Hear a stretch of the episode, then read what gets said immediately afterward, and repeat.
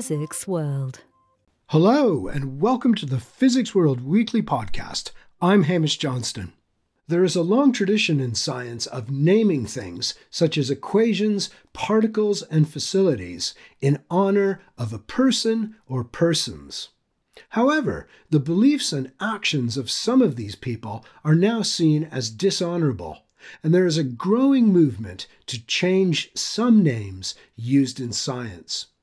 In 2021, for example, the physicist Michael Pepper appeared on this podcast to call for the Stark effect to be renamed. Johannes Stark was a leading figure in the Nazis' German physics movement, which persecuted Jewish scientists in the 1930s. And Pepper argues that it's time to stop using Stark's name and more than 1,700 people have signed a letter calling for the James Webb Space Telescope to be renamed. This is because Webb, a NASA administrator, had been involved in the persecution of LGBT plus government employees before and during his tenure at the agency in the 1950s and 1960s. Looking further back in time, many of the names of objects in the southern sky are related to the European mariners who sailed the southern seas in the 16th and 17th centuries. Their voyages marked the beginning of the European colonization of much of the world, a process that involved the oppression and assimilation of indigenous peoples and led to the racism and inequality that endures to this day. Some astronomers would like their community to recognize astronomy's connections with colonialism and make the field more hospitable to people from places that still suffer the legacy of colonization. In this podcast, Physics World's Margaret Harris is in conversation with two members of a group of astronomers who have that goal. They are calling for the large and small Magellanic Clouds to be renamed, given their association with the Portuguese explorer Ferdinand Magellan, who is known to have murdered and enslaved indigenous people.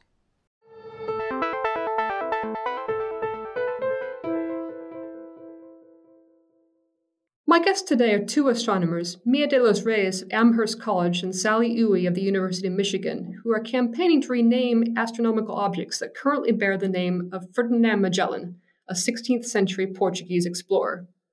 Mia and Sally, welcome to the podcast. So perhaps you could begin by telling our listeners who Magellan was.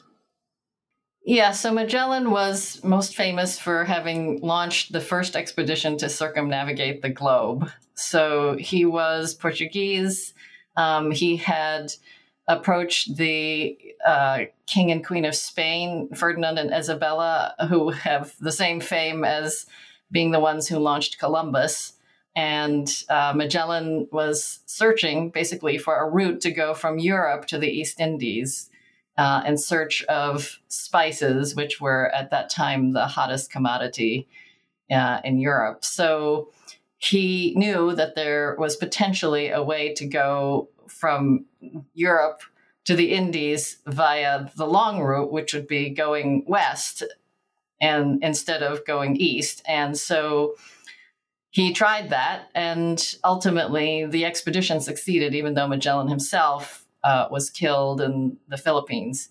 So, uh, for that reason, because he was the initiator of this and he was the leader of the expedition, he has been uh, extremely well known and famous for having essentially accomplished that. But Magellan, you know, therefore is a great symbol of European colonization because these voyages basically took place simply because Europeans were out to obtain commodities and essentially colonize other parts of the world. So, in that sense, you know, we associate Magellan not just with exploration and having discovered very, very important things about the world, but also with, you know, he has these associations to the exploitation of indigenous peoples. Okay, and what are some of the things that are named after him?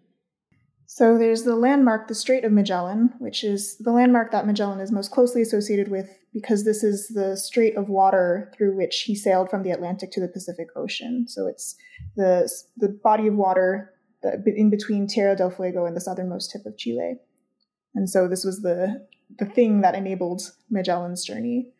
And as a result of this particular landmark being named after him, particularly by sailors, this was sort of the colloquial name that eventually got associated with Magellan.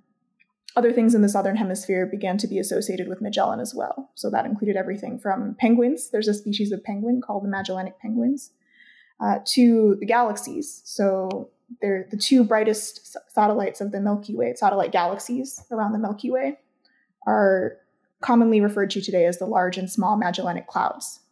And this was mostly because sailors began referring to them as the Clouds of Magellan because they're sort of two very bright uh, landmarks in the sky in the southern hemisphere.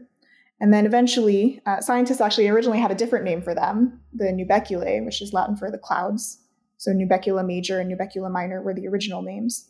And then, as the vernacular, as the common language began to replace Latin as the language of science, uh, more and more astronomers began to refer to them as the Magellanic Clouds. And, you know, I think there's also a, a, lunar crater. You know, was there some organizing body that decided, okay, we're going to name this crater after Ferdinand Magellan?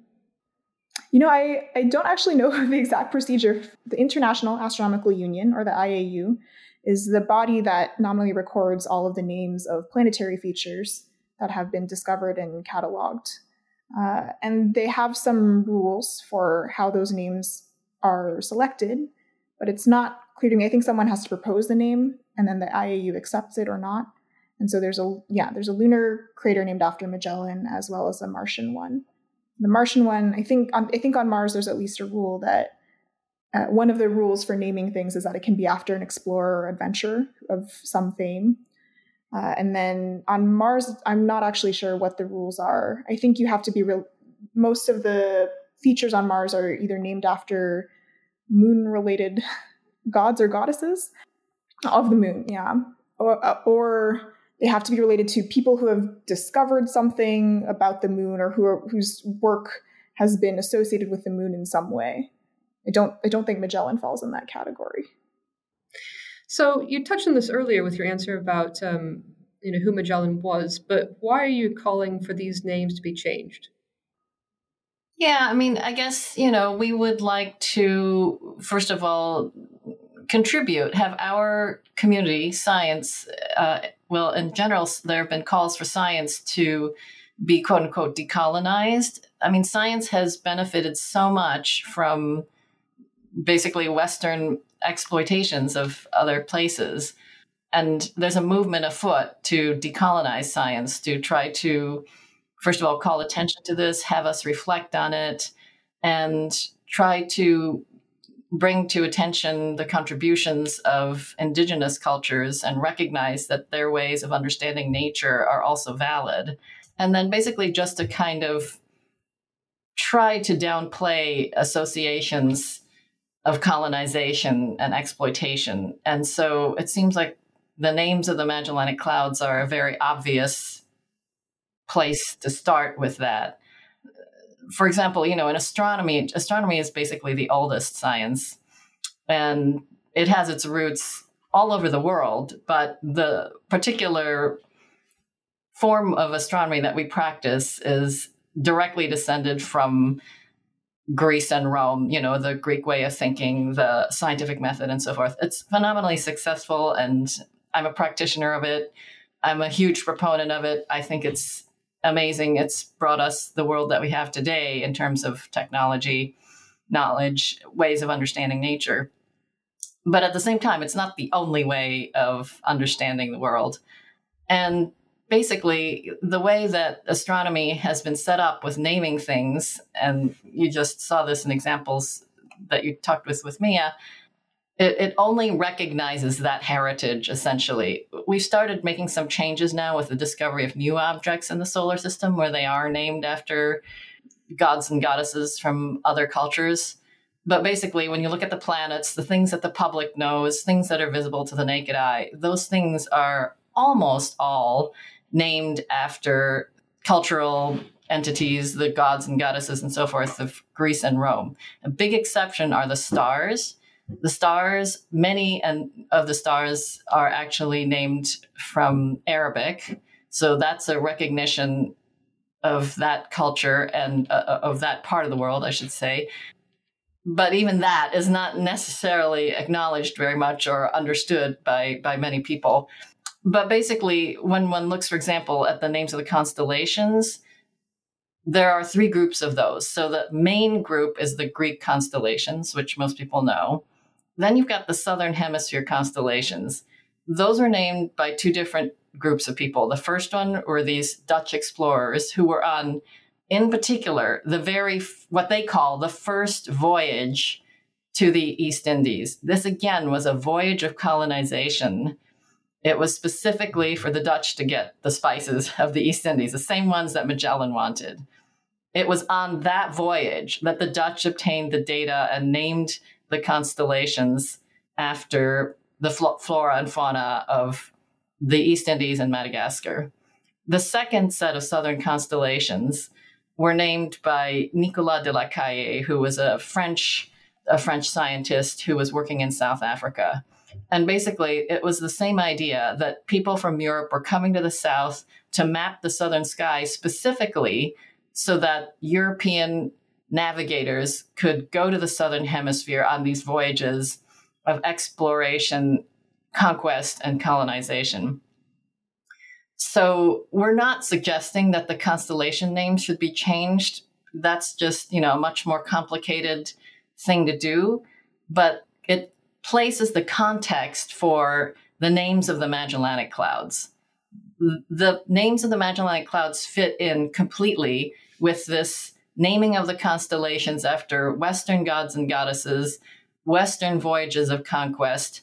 And so having just this set of names changed for the Magellanic Clouds, I think would be the low hanging fruit in just taking a step towards acknowledging in the astronomical community that the heritage of Western colonization is something that has been ingrained in the way that uh, our science has been has been naming objects, and that in the development of our science itself. Mia, do you want to add anything to that? Because I understand this campaign is actually somewhat personal for you, because um, many of your ancestors came from the Philippines, which is where Magellan was killed and where he and members of his expedition either killed or forcibly converted to Christianity many of the people they met. I mean, how does that history inform your views about scientific objects like the Magellanic Clouds being named after Magellan? Right. I think Sally gave a really great background for sort of the history of why, you know, the, the, the broader historical context in which modern day astronomy as it's practiced by researchers like Sally and me, uh, why uh, colonialism and all of these negative, negative systems have played a role in the history of astronomy. But I think it is worth pointing out that a lot of these systems still happen today, right? So my family's from the Philippines. Uh, the Philippines historically, due to colonization from the Spanish and later from the US, the Philippines financially cannot afford to do astronomy. Their fun, astronomy is a basic science in general. It, it's it's difficult to find funding in a country that lacks a lot of access to the same resources that we have here in the U.S., for example. And so there are very few astronomers in the Philippines. Uh, I think there are very few astronomy programs in universities. There's a lot of interest and a lot of talent there. I recently went back for a physics conference in the Philippines, there's so much talent among the students there, but there's no access to resources. So not only is this sort of a historical system, this this colonialism that Sally talked about, not only you know did it happen in the past, it still has repercussions that last until today. And so, as someone from the Philippines, a lot of Filipinos see Magellan as a villain. The, the person who killed him was a native chieftain named Lapu Lapu, who is considered by many to be the first national hero of the Philippines because by killing Magellan, it's thought that he might have set back the colonization by the Spanish by around a few decades. And so the fact that it's, it's sort of the one two punch of not actually being able to participate in international astronomy research. For, like many Filipinos just don't have access to the large telescopes or the supercomputers or even the money to publish papers because it costs so much money just to publish in a lot of these famous journals now.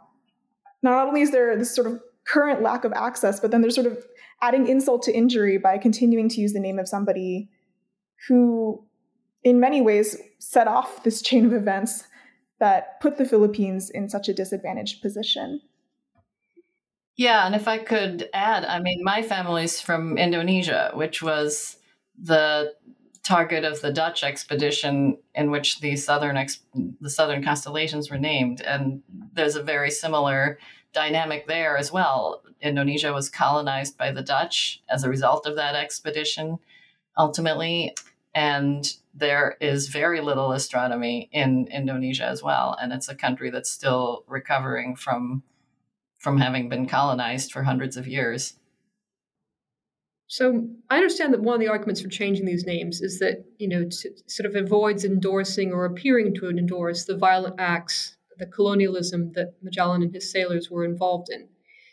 But you know, is there a danger that if the scientific community does rename uh, the Magellanic Clouds, it will then become a case of, oh, well, we renamed the Magellanic Clouds, therefore we've solved the problem of racism in astronomy? I mean, I guess is this the most pressing thing that needs changing in order to widen access to astronomy um, for people in the Philippines and in, in Indonesia and other indigenous peoples? I don't think that, you know, that's necessarily an issue.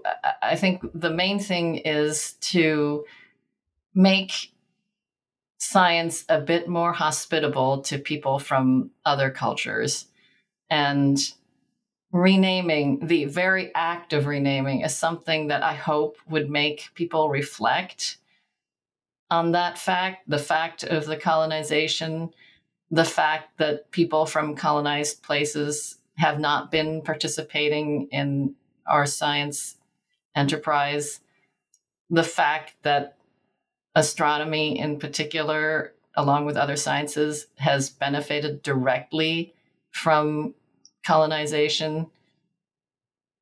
I think just starting the people who are in the field thinking about these things is one of the most important goals. And in doing that, it will also start launching more efforts to be more inclusive.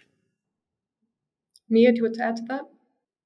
Yeah, I think that's absolutely true. I think, well, maybe the way I think about it is a little bit prosaic, but either it's important, in which case we should just change the names because it is important to people, or it's not a big deal, in which case why not change the names if it's not if if they're just names, we should just change them anyway. So to me, it seems sort of like a win-win. I think this hits close to home for me personally, um, but I, I and I, I don't think it. I don't think you know by changing the name suddenly Filipinos around the world are going to say we should study astronomy but I don't, I don't expect that. And I also don't think it will magically make all of the other barriers, like lack of access to resources, disappear overnight. But as Sally said, I think it's a very good first step. And hopefully, it will inspire more people to start bringing down those barriers. So, have you experienced any pushback to your campaign so far? I mean, Magellan himself is long dead, and he didn't have any descendants who might object. But I guess there could be some I suppose it could create confusion if research papers about the Magellanic Clouds suddenly switched to calling them something else or back to the Latin name that was used a couple hundred years ago. I mean, I haven't received any, not from astronomers. I think most astronomers that I've spoken to have been very on board with this. I, I've gotten random emails from strangers who have found my email account who are, as far as I can tell, not astronomers and tell me that I should go back to doing science. But to me, this is part of science, how we do science the words we use, the way we think about the things that we study, those those do matter to me at least. Absolutely, words matter. Um, the people that I've spoken to, for the most part, have been very positive. Maybe one or two people have seemed a bit reluctant, um, but no one, as of yet, has strongly objected. And renaming things in astronomy is is not new. So I mean, the, the, clouds have already changed names at least once in the astronomical literature. It's not that hard to do it again. Uh, and on top of that, you know, the very recently the International Astronomical Union, the IAU, has they've also passed resolutions renaming things in the past. So, for example, the Hubble law, which relates the rate of expansion of the universe uh, to how far away galaxies are, is has been renamed, or there's been a recommendation by the IAU to rename it the Hubble Lemaitre law to honor the other person who independently found this relation. So it's it's not like this idea of proposing a renaming to the broader astronomical community is new. Yeah, and it's perhaps not dissimilar from reclassifying objects. I mean, so that's done for a scientific reason, so I think people can understand that from a scientific standpoint. But for example, when Pluto was reclassified from a major planet to a minor planet, there was a lot of resistance, at, at least from the public. And there was also controversy in the astronomical community when it first was proposed. I think, you know, time has shown that that was the right thing to do in terms of the scientific properties that Pluto has relative to the major planets versus the minor planets.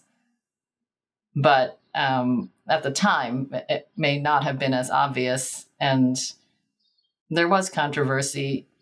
And I think this may fall in the same kind of category where it's these are publicly known objects. The public may also, you know, and, and the public does have a stake in what the names of these objects are. They are very prominent in the southern sky. They are naked eye objects that everyone who's looked at the sky in the south knows. So people have emotional attachments to them. And, you know, people's feelings need to be acknowledged as well. Yeah, one thing I wanted to bring up is that you know, even predating Magellan, many people knew about the clouds. So cultures, indigenous cultures around the world, around the southern hemisphere, had any number of names and myths and legends. So they had identified and classified these objects long before Magellan sailed. And Magellan was not even the first Western explorer to find to find these clouds. So there are records of Arabic astronomers and even Italian explorers who noted the clouds before Magellan's expedition. I'm happy to, you know, send a list of indigenous names and myths uh, regarding the clouds, but there there are many all over the southern hemisphere. So from Australia to Africa to South America. Okay. So, what would you like to name these things instead? Would you have a, a public sort of vote on it, or would you that just be in like a road to ending up with them named Cloudy McCloudface? this is probably the biggest point of disagreement that I've run into when talking with astronomers about this renaming, because none of us can agree on what the new name should be.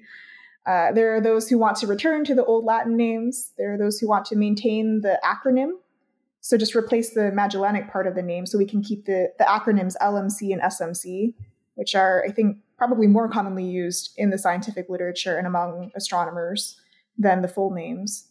So one of the things that we've talked about is maybe Milky to, to show that these galaxies are related to the Milky Way, our own galaxy.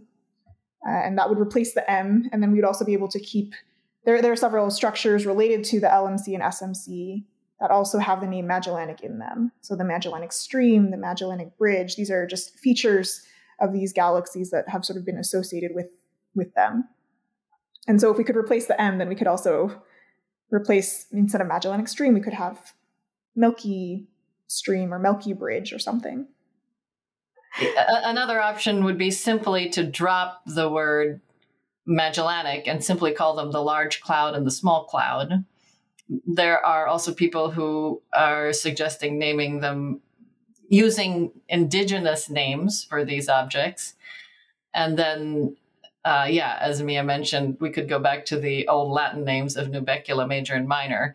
But doing that, it's sort of like it's it's still a step in the right direction to remove the Magellanic name, but it's still in that heritage of the constellations that I alluded to earlier.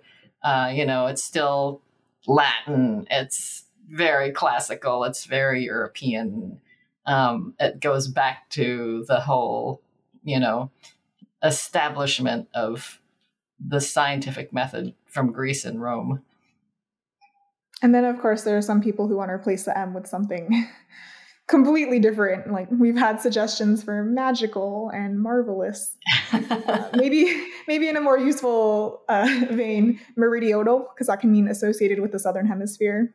So a lot of astronomers, every time I brought this up, there's a lot of people have had fun coming up with M adjectives. The goal is eventually that the IAU will, would vote. Entire astronomical community would have a say. Well, if our listeners want to send in new names for the, the large and small Magellanic clouds, we'll perhaps talk about it on a future podcast. Mia de los Reyes and Sally Oey, thank you very much. Thank you for having us.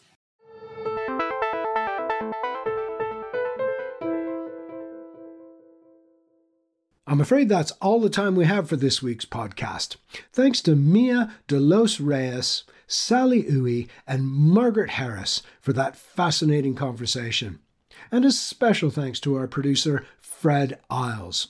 We'll be back again next week, but in the meantime, do check out the latest episode of the Physics World Stories podcast. Host Andrew Glester chats with the atomic physicist and author Chad Orzel about laser cooling and the revolution in physics that it brought about. That episode is called Radiant Chills The Revolutionary Science of Laser Cooling, and you can find it on the Physics World website or at your favorite podcast provider.